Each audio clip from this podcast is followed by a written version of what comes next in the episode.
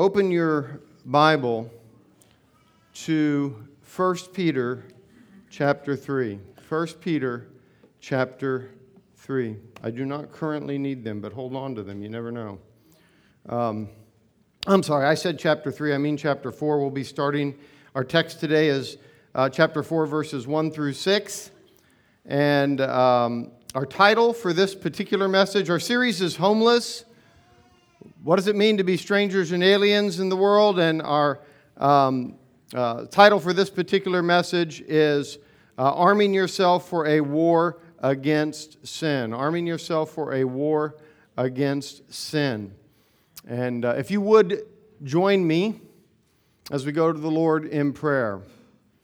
Heavenly Father, as we come to your word, we ask that you would help us to understand, help us to perceive what it is that Peter had understood, that he was communicating to the church.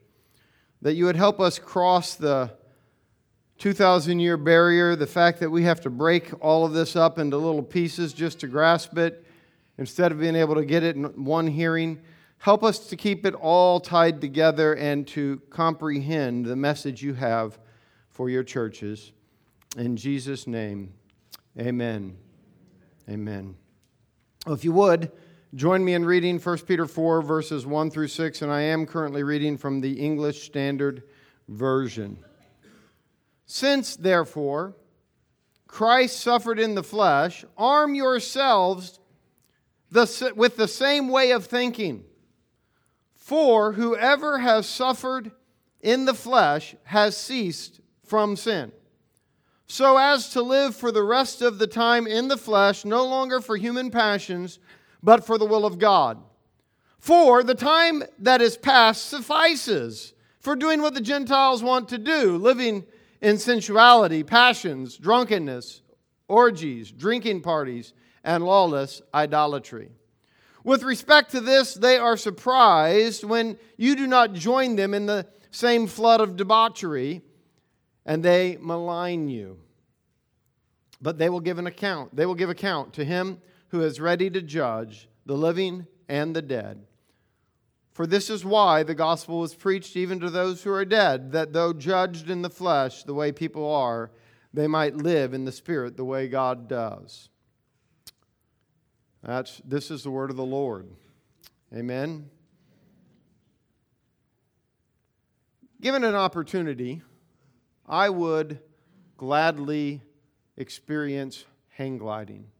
Jumping off the side of a cliff with some sort of glider attached to me and gliding across valleys and uh, ravines and so forth, that would be delightful to me. Uh, given the opportunity, there is no chance I am going to skydive. Zero. Zero interest, completely uninterested. I recognize that one might think they are similar, but for me, they are different. One is all about the experience or the feeling of falling, which I completely dislike.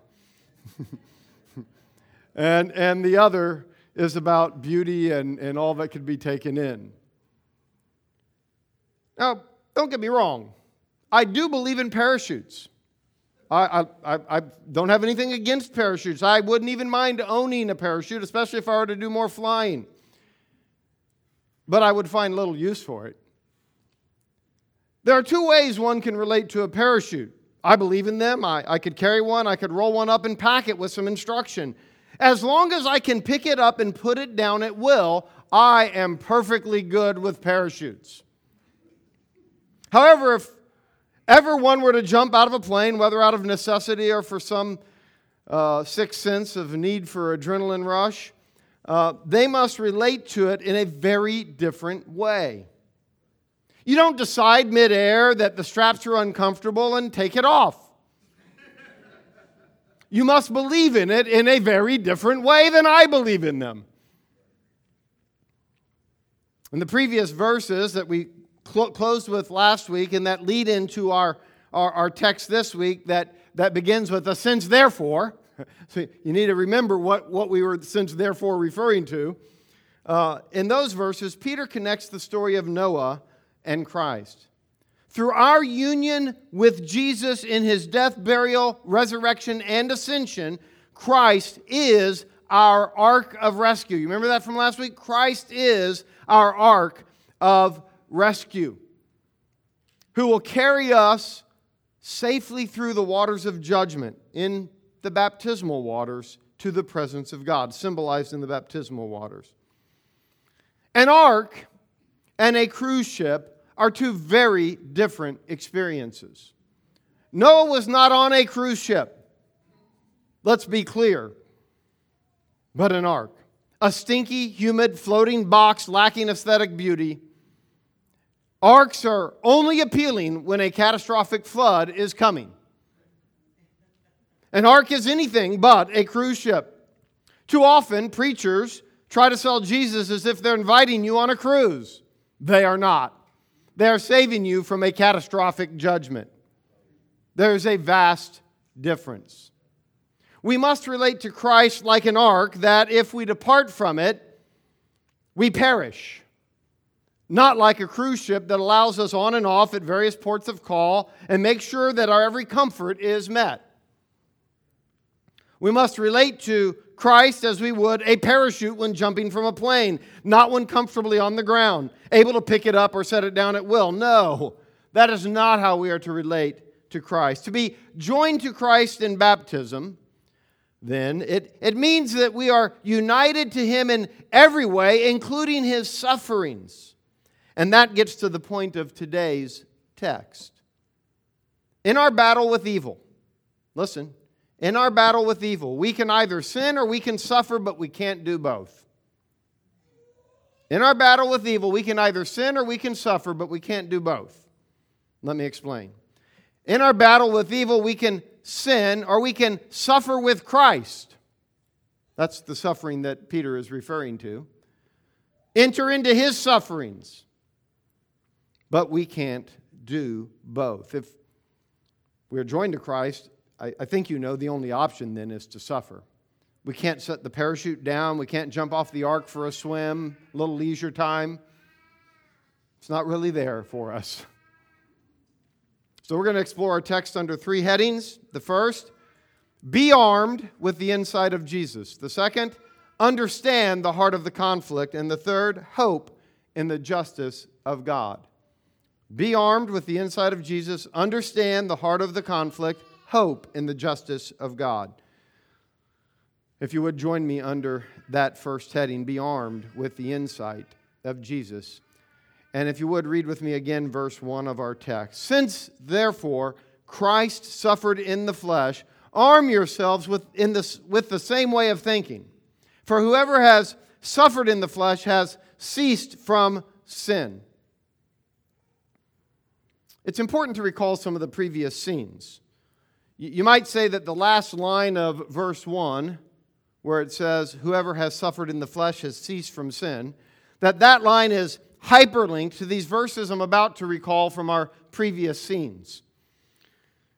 First of all, Peter instructs that in our various contexts, if you would just drop back a few messages, that we must, but rather to do good in the middle of that section, chapter 2, verses 21 through 24, and this is a hyperlinked text to the one we're in today. You, you look here, you need to jump back there and see how they're connected. Peter sets forth Christ in his suffering as a model that we must follow. Peter's emphasis is on how Christ committed no sin in deed or tongue in response to evil. He committed no sin. He did not sin in response to evil. Instead, he entrusted himself to God and did what? Suffered. He chose to suffer rather than to retaliate with sin. He suffered. And then in 1 Peter chapter 3 verses 9 and 11 or through 11 Peter picks up on the teaching first of the Sermon on the Mount and then from Psalm 34 and this, he, he begins from ideas from the Sermon on the Mount do not repay evil for evil or reviling for reviling but on the contrary bless for to this you are called, that you may obtain a blessing. For, now he jumps to Psalm 34, whoever desires to love life and see good days, let him keep or cease his tongue from evil. It's that same word in our verse today. whoever suffers has ceased from sin. It's that same verb. And so here we have it. He must cease his tongue from evil and his lips from speaking deceit. Let him turn away from evil and do good. Let him, or he must, that one must seek peace and pursue it. Since Christ suffered in the flesh, Peter says, arm yourselves with the same way of thinking. That's a good way of putting it. To be more specific, to arm ourselves is to weaponize ourselves. This is military language, it's a military metaphor. He's not literally telling you to pick up guns, by the way. In fact, quite the opposite, as we will see. To arm ourselves is to weaponize ourselves. Arming ourselves requires that we first do what? Disarm ourselves from the other kinds of weapons that we might be using currently. Peter has been telling us already in this letter to disarm ourselves from these things. And now he's telling us what to arm ourselves with. If not the weapons of hatred or violence or malice or slander, weapons of tongue and deed that he's been addressing that we need to cease from doing throughout this epistle. If not those, then what weapons are we to be armed with? We're to be armed with an insight. In order to understand that insight, let me, let me jump over to Paul for a moment where he talks about the, the weapons that we are to carry. You know, here Peter says, weaponize yourself. It's the, root, the verbal form of what Paul refers to as weapons. Same word in, in, in all these cases, verbal versus noun, though, in, in between Peter and Paul. But note, the language of Romans 6:13. Do not present your members to sin as literally weapons of unrighteousness, but present yourselves to God as those who have been uh, brought from death to life, and your members to God as, again, weapons of righteousness. It's the same word I'm going to be using for weapons that, that, that is in all these verses in, in the original text, always the same word. Romans 13, verse 10 and 12. Love does not does no wrong to a neighbor. Therefore, love is the fulfilling of the law. The night is far gone, the day is at hand. So let us cast off the works of darkness and put on the armor or the weapons of light. Be armed with the weapons of light, you might say. And then the next two may be the most relevant to our text because they begin to explain what these weapons are more specifically. In 2 Corinthians chapter 6, beginning in verse 4, Paul groups his sufferings, get this, he, he talks about both his sufferings and his righteous responses together as the same kind of thing. Notice that as we read. As servants of God, we commend ourselves in every way by great endurance in afflictions, hardships, calamities, beatings, imprisonments, riots, labors, sleepless nights, hunger, all those come under the category of suffering, right? But notice he, he just keeps going. By purity, knowledge, patience, kindness, the Holy Spirit, genuine love, by truthful speech, and the power of God. And now he sums all of that up with the weapons of righteousness in the right hand and for the left, or for the right hand and for the left. With the weapons of righteousness for the right hand and for the left. Weapons of righteousness, then, is a summary statement for all that had preceded. The sufferings and the gentle, pure, kind, loving actions are our weapons of righteousness. Paul didn't leave the left hand for fleshly weapons either. Notice his right hand, and just in case you thought you could keep those old kinds of slanderous weapons, malice, hatred, bickering, if you, you keep them over here, you know, I'm going to try this one. If they don't work, I'll go back to these. No, right hand and the left.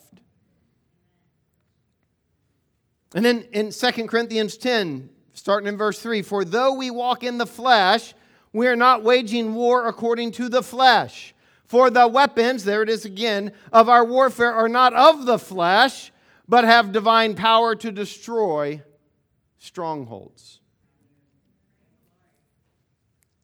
Arm yourselves, Peter says, with the same way of thinking. Same as what? As Jesus had when he suffered. you, you might say, maybe more particularly, arm yourself with this same insight that Christ had, this same perspective that Christ had. What is this insight? In what sense can an insight weaponize us? To put it another way, because we're supposed to arm ourselves with it. So, in what sense can an insight weaponize us? Eh, have, are there any Trekkies in the audience? I mean, any got, got a few Trekkies back here? Okay. As a child, I, I fed on Star Trek in the afternoons after school just because, well, we did. That's what you did in that era. And, and so we did. And in an original series Star Trek episode titled The Day of the Dove, the, the Starship Enterprise, if you're not familiar with this show, that's the main sh- spaceship that everybody goes around on, that Kirk is the captain of. Uh, it receives a distress call from a human colony in some distant pa- planet, so they take off heading for that distant planet, arriving to find no signs of any habitation. It's like nobody's inhabited this place, but why were we called here? We had this human voice telling us that we, they needed our help. So, what's going on? So, Kirk leads a team down to the surface only to be surrounded by Klingons who had likewise similarly been drawn to the planet for the, by the same method. Well, if you're familiar with the Klingons, I mean, they're, you know, back in the day, they were like the Russians. I mean, you know, they had everything about them that made you shudder in fear. They were designed to uh, elicit that fear that humans have about anything that is other or strange. That's our natural instinct. A little side note. So it's just a tidbit of uh, interest. The, the root for the word hospital or hospitality and the word hostility in etymology are the same. You see, there are two different ways we can respond to a stranger either we're hospitable or we're hostile. And that's a choice we all have to make. And, and of course, our natural instinct after the fall is hostility. Well, conflict ensues immediately. and, and it turns out, as they go along, Spock figures this out, that, that what had drawn them was a mass of pure energy, which feeds, listen, it feeds off of violence and hatred. The entity is even able to implant false memories in the minds of the people in order to trigger aggression. Chekov is getting into a fight to the death because this guy had done something evil to his brother, but he didn't even have a brother. But he had this memory of this guy doing something to his brother. The only path to victory is for Captain Kirk to uh, convince the Klingon commander, Kang, of all this. Kirk finally, believe it or not, succeeds, as crazy as it sounded to him, and each of them, the two respective commanders, orders their crews to lay down their arms, to starve the entity. They then encourage their crews to act joy, uh, jovially, happy, celebrating with each other, laugh out loud together. And finally, the entity fades and leaves the ship and, and, and, and everything, and they're, they're free and everybody can go. Now, that works nicely. If everyone will lay down their weapons and stop fighting on the count of three. You know, it's a bit like an armistice, a temporary suspension of hostilities by the agreement of the warring parties. Hey, it's, it's Christmas. We're going to we're going to stop hostilities, you know. It's Ramadan. We're going to stop hostilities. You know, on the count of one, two, three. Okay, stop. Everybody on two fires, right? But three, you know, we stop. Kirk never thought about getting the crew to stop while the Klingons were still hostile. In theory, though, that had he told his crew to stop fighting and suffer their onslaught without retaliation, it would have actually, well, they would have ceased hostility and it would have eventually starved the mass of energy. What God knows and expresses right after the flood has receded and the ark has landed and Noah and they come out of the ark, they're offering offerings to God. It will be only evil all his days. Peace will never be achieved by mere human effort until the man, Christ Jesus, comes and establishes peace through the blood of his cross. Jesus absorbs both the wrath of humanity against God and the curse which humanity brought upon itself in its rejection of God before anyone else laid down their hostilities. As long as we are in the realm of the flesh, there is no armistice, mutually agreed peace. No, rather, we suffer as we lay down our arms. Now, just as the insight that Kirk had and Spock had into how this massive energy fed on strife, it changed everything. In real life, Jesus' insight changes everything. What is this insight that Jesus had? What is the insight? Finding but blessing, appearing to be like sheep led to the slaughter, to borrow an image from elsewhere in Scripture. That these are a powerful response to evil. That a response that enters into evil itself only increases the evil, it doesn't decrease it. But that these responses of doing good and not retaliating actually decrease evil. They, they stop, as it were, the cycle of sin because why? Because the one who suffers ceases from sin. You don't have to wait for an armistice. You can suffer and stop it that way too. What is this insight? It is that the one who suffers in the flesh, which is what Christ did, instead of returning evil for evil, has ceased from sin, just as Christ did not sin when he was suffering and going to the cross and, and hanging there. He did not sin. Instead of continuing the cycle of sin and hatred, it stops with us, the church. We are not going to return evil for evil, we will suffer loss instead. Paul wrote the Corinthians because they were dragging one another into court. He said it was evidence that they were already defeated, that they had lost the war. He asked, why not rather suffer wrong? Why not rather suffer wrong? Why not rather be defrauded? Now, I, would imagine most of us, if he asked us, we could come up with a whole list of reasons why not. Well, because of what they did to me. Did you know that? I mean, it's just not right that. And, and we, we, we could come up with an entire list of reasons why not rather be wrong. I, I can tell you why not rather be wrong. But Paul asked that question. Why would he say that? Wasn't he for the people? Surely you've heard that commercial only a thousand times a week. Where are the people.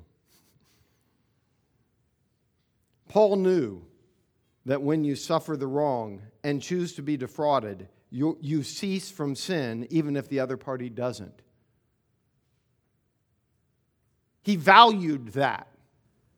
He understood that when we cease from sin, we are making progress in the war on sin.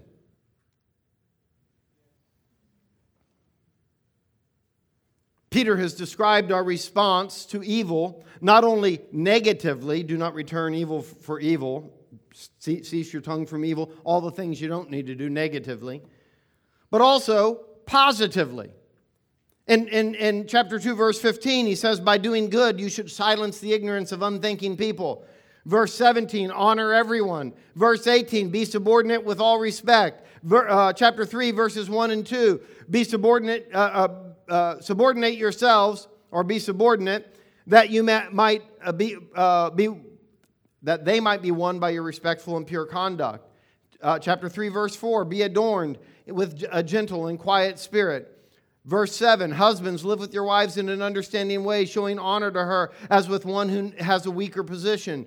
Uh, summarizing it all, then in verse 8, he says, But the goal for everyone is unity of mind, sympathy, brotherly love, tenderheartedness, humility.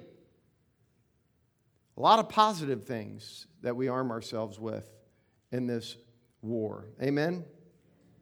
Jonathan Edwards rightly offered that gentleness, what, what he called a lamb like, dove like spirit, is not an optional extra, but instead is the true and distinguishing disposition of the hearts of Christians. You see, it's, it's not just a personality trait. Well, you know, some people are gentle. That's just not my personality. Right, because you're a sinner. I got, I got you there. I, I check that. I, and believe me, I fully understand. I mean, familiar with that. but is what we're called to to be like Christ. Now, that image that Edwards uses of being lamb like brings to mind that expression I referred to earlier, or similar in Scripture, but like a lamb to the slaughter, like sheep to be slaughtered. Remember what Paul asked and then answered about this? He said this this is Romans 8. Who shall separate us from the love of Christ? Shall tribulation, or distress, or persecution, or famine, or nakedness, or danger, or sword? As it is written, For your sake we are being killed all the day long. We are regarded as sheep to be slaughtered. What does he say? No. In all these things, how we have that um, in almost all our translations, we are what? More than conquerors. The other night I was reading this and I thought, let me just look at the Greek text because that's a curious phrase. And I discovered something. I, my wife was sitting there and I was like, you got, you, you got to hear this. That isn't a predicate nominative in, in the Greek language, like in all these things, you're winners. No, it's not what it is. It's a verb. In all these things, you are being more than victorious. Now, that's a big difference. Every now and then, these things make a significant difference. Paul is not saying, despite all of these things, you're still winners and conquerors. Some, that, that has a theology all its own. He is saying, in all of these things, you are being victorious. These are actually weapons of war that are helping you conquer. And believe me, I get it. That's backward thinking to human ways. It's no wonder we want to kind of push in a different direction. In all these things, we are being completely victorious or more than victorious, however you want to read it, through him who loved us. Through him, in him, joined to him who loved us. John Perkins, a gospel minister and civil rights leader, believes that the best way and only way to conquer outrage is with what he calls a love that trumps hate. A love that trumps hate. And he says this yielding to God's will will be hard, or can be, yielding to God's will can be hard. And sometimes it really hurts, but it always brings peace. You have to be a bit of a dreamer to imagine a world where love trumps hate, he said. But I don't think being a dreamer is all that bad. When we enter into Christ's sufferings, we are being completely victorious. More than victorious. When, when Peter says that the one who suffers has ceased from sin, he is not saying that the one who suffers will never sin again, but that he has ceased from sin in that moment by entering into Christ's sufferings. When we do that, we are being completely victorious, guaranteed by the resurrection. How so?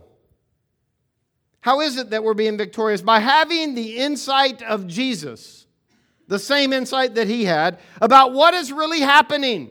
You see, the, in the cross, it looked like Jesus was being defeated, that all of God's plans for him to be the Messiah had come to an end. But what was really happening was entirely different. And we need to have the insight that sees that. Not just in Jesus, but then also in a much smaller way in what? Our own lives as we enter into his suffering.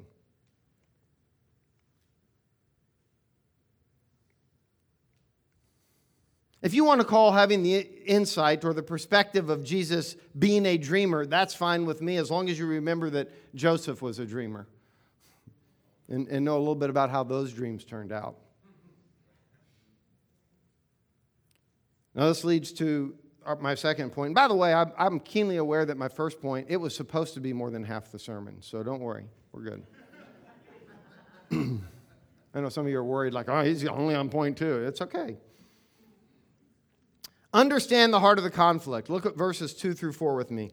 So as to live for the rest of the time in the flesh, no longer for human passions, but for the will of God. For the time that is past suffices for doing what the Gentiles do, living in sensuality, passions, drunkenness, orgies, drinking parties, and lawless idolatry. We are involved in a conflict between the desires of the flesh of humanity and the desires of God for humanity, between the desires of the flesh in humanity and the desires of God for humanity. God's will is peace and justice and right uh, living. God has a, a plan to provide. I mean, go back to the Garden of Eden. That's the world that God willed for his people. But human flesh has another will, and that's to enslave and to, to hurt and to harm and to do violence, passions to self indulge. We are in a war, a conflict between the desires of the flesh of humanity and the desires of God for humanity. When we arm ourselves with the same insight that Christ had, we gain a strategic advantage in the war itself. This insight empowers us to live the rest of our time in the flesh, not striving to satisfy human passions, but for the pure passions of God. When Peter, what Peter says next strikes me as both humorous at one level at least in the way the, the English way it's worded there, just strikes me as humorous and seems unexpected. What, what strikes me as humorous is when he says effectively, You've spent enough time carousing about, we have better things to do now, as if you needed to spend a certain amount of time carousing about.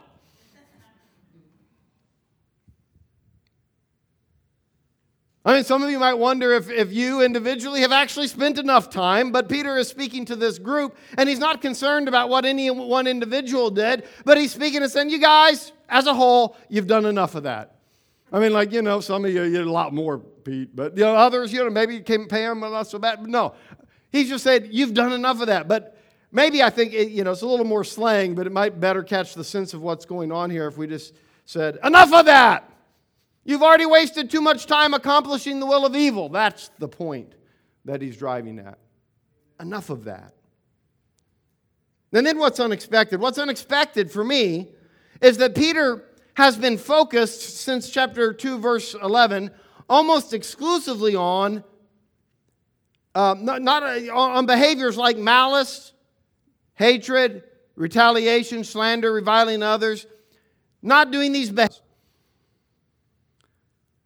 But what Peter and his audience understood is the direct connection between these acts of indulgence and unrestrained pursuit of our desires and the worship of idols, the false gods of, their, uh, of our own making, which will lead us to violence and hatred and, and all the other things. They're, they're intricately tied together. If we give ourselves over soul and body to lustful desires and indulgence, perceiving that they will bring us happiness and fulfillment, we will never give ourselves to joining in the sufferings of Christ instead of returning evil for evil. I mean, just on a simple level, you can understand if my life becomes all about how much pleasure I can feel and find, it will never be about joining the sufferings of Christ. Those are completely polar opposites. But it's a deeper connection than even that. And I think we can see it in the modern debate over abortion. Think with me for a moment. Most pro life advocates cannot understand why people can't see what seems so obvious to them that they're, this is killing a child. However, the problem lies in what is not always obvious. Most abortion rights advocates are not concerned with whether it is a baby or a lump of cells. That really matters nothing to them. Nor are they with the health of the woman. That really has never been their concern either. They're concerned with one simple thing equality. Let me explain. Abortion rights are necessary if women are to achieve full equality with men. By the way, I'm being a little satirical here, so just bear with me. But this is, in fact, the reality. They are necessary if women are to achieve, achieve full equality with men. Men, for millennia, have demonstrated the ability to live as sexually promiscuous as they desire and take no responsibility for it. It has no direct impact on their lives. Rather than attempting to change the obvious flaw in their character, they have chosen to say that women should also have the ability to be just as foolish, to live sexually promiscuous lives, and do as they want and take no responsibility for it without any direct impact on their lives. That is what is at the core of the debate. And, and they'll even write about it. It is in their teachings and instruction. I mean, this is what is important to them. Because you can't have equality if we can't be just as irresponsible as they are.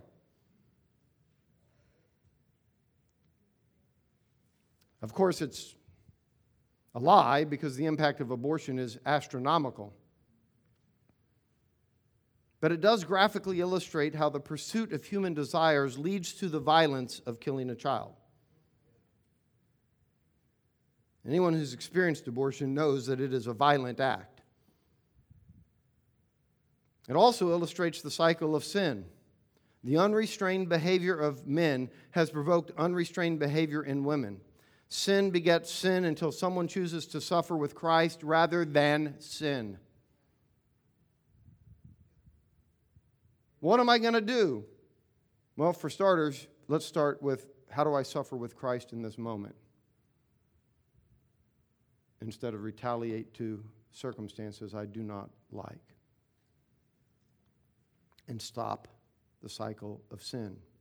Now, listen, what's interesting is Peter says to the churches and the saints in these churches, You've spent enough time doing that. See, if, if you've spent more than enough time doing that, there's forgiveness available and entrance into the church through Jesus Christ. Thanks be to God. It's important that we remember that. Grace is available in Jesus Christ.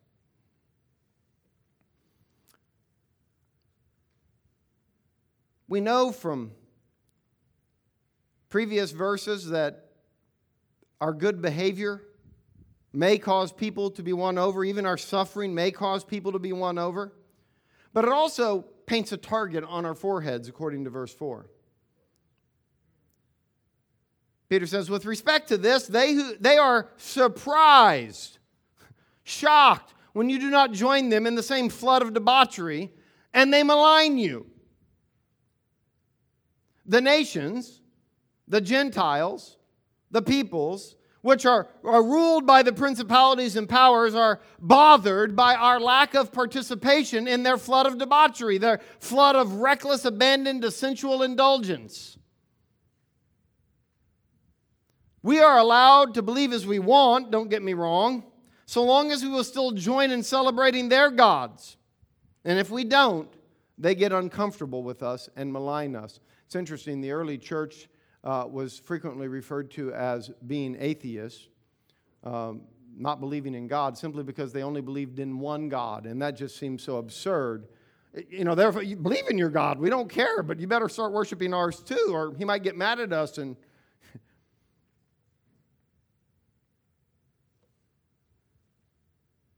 Don't be surprised that the world acts as if you're a stranger an alien and starts maligning you when you don't join them. Just make sure it is for the right reasons that they think you're a stranger.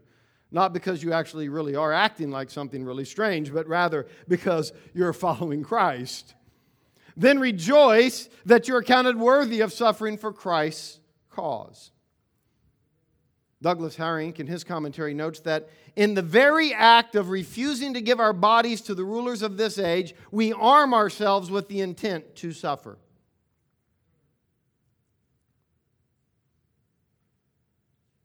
I can't help but think that when Peter here refers to the world's reckless abandon to sensual indulgence as a flood of debauchery, he, it is an allusion, I think, to the flood of judgment spoken of in the, the end of chapter 3.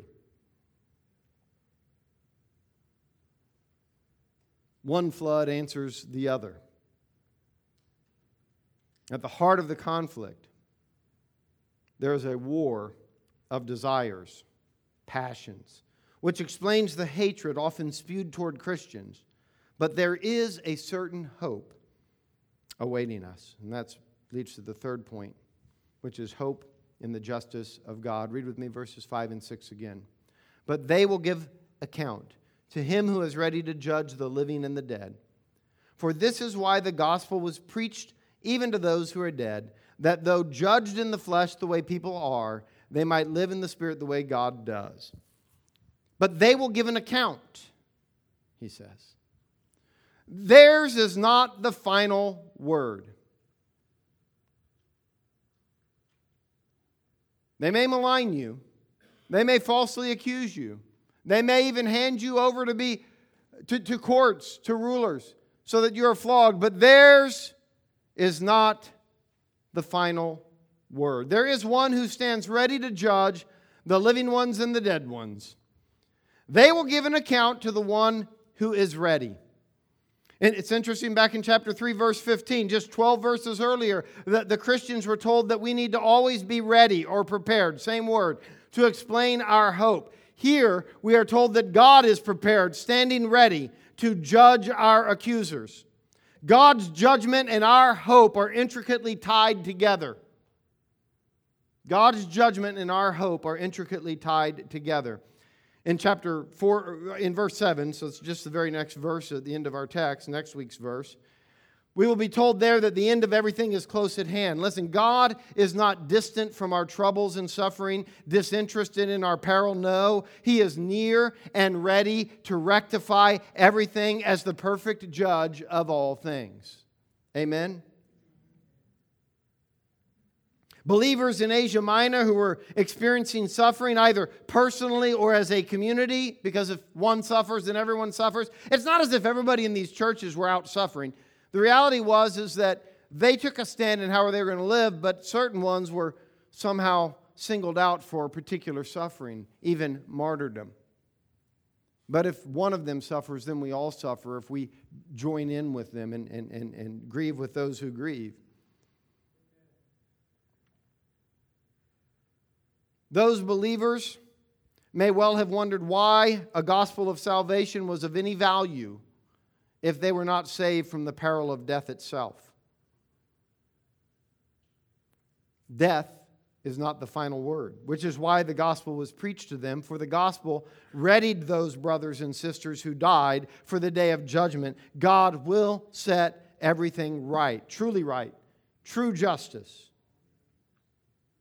even though they were judged according to the human realm of flesh as deserving death, they are judged as worthy of living in the world being remade by God's Spirit, the realm of the new creation, the realm in which we live according to the guidance of God's Spirit. The new creation is where our inheritance is, an inheritance which we are told in chapter 1 cannot be touched by the rulers of the power of this, of this age, can't be corrupted, can in no way be affected. It cannot be taken away from us, even by death. He's ready to judge the living and the dead. Now, that's what's called a merism, meaning everyone. You know, if somebody searches high and low, we don't ask, but did you check the middle? No, we know that means everywhere, right? High and low, that's everywhere. It's, it's high, it's low, it's everything in between. It's a merism. In other words, to judge the living and the dead, there's not some other group of people left out of that.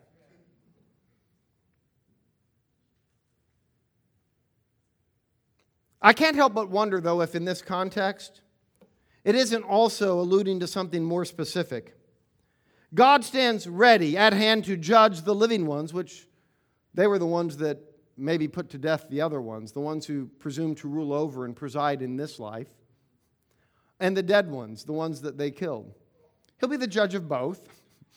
It'll get rectified, it'll get sorted out, if you will. He stands ready to judge the apparent victors in the eyes of the world and the apparent losers. And we will, in fact, discover, and this is back to the insight that we need to have, that in fact, the apparent losers are the winners. God's justice is our sure hope. Those who oppose God and his people don't know that the present evil age along with all its desires, has been invaded by Jesus the King, defeated by his suffering, and is passing away. Nor do they understand the very thing that is our sure hope that the new creation, with its entirely new way of living, has already begun in the resurrection, is coming more and more, and will one day come fully when he returns. Amen? A couple of questions by way of closing. How can this new insight, how can these truths that we've been exploring, change the cycle of sin in your life? How can they change the cycle of sin in your marriage? You know, I don't know if you guys are anything like Donna and I, but over the years we've had times where we, we get in this crazy pattern, this cycle of sinning against each other. And after a week or so, you begin to realize this is stupid. like, plain old idiotic. Why did, when did it start exactly? How did and you don't even remember. But you suddenly realize that something's been building. You know, it starts almost unnoticeably, and then it just keeps, and, and it's like, until what? Explosion. And then it's like, what if I stop? What if I stop? Thankfully, we've learned in the last many years that we can stop. And we haven't entered into those cycles, which is I'm so grateful for in recent times. And if we do, they're very short lived.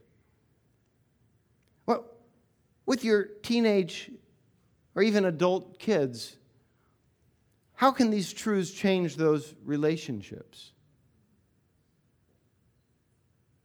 Can you stop sin? Can you cease from sin yourself? How will that affect what is going on? If you arm yourself with these insights, what about with your neighbors? Uh, listen, there's no guarantee that you won't be maligned, but remember, in all these things, we are being more than victorious. Or what if they just walk all over me? We are being more than victorious.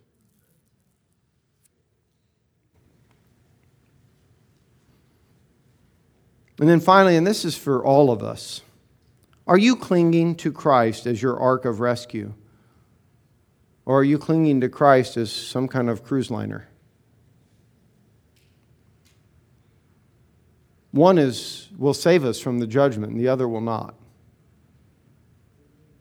Let me plead with you to cling to Christ as your ark of rescue. Or as you would a parachute if you are actually dropping out of a plane in the very moment. Don't let go, even if it's uncomfortable. Let's pray. Heavenly Father, help us to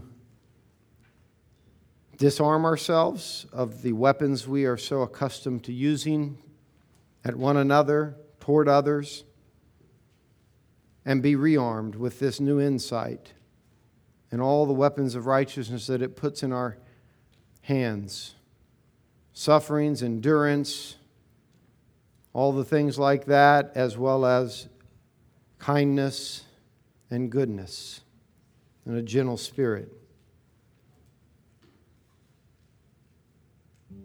And Lord, as far as we are concerned, may we be those who in the war, we can do one or we can do the other, but we cannot do both. In Jesus' name, amen. Amen. Let's stand.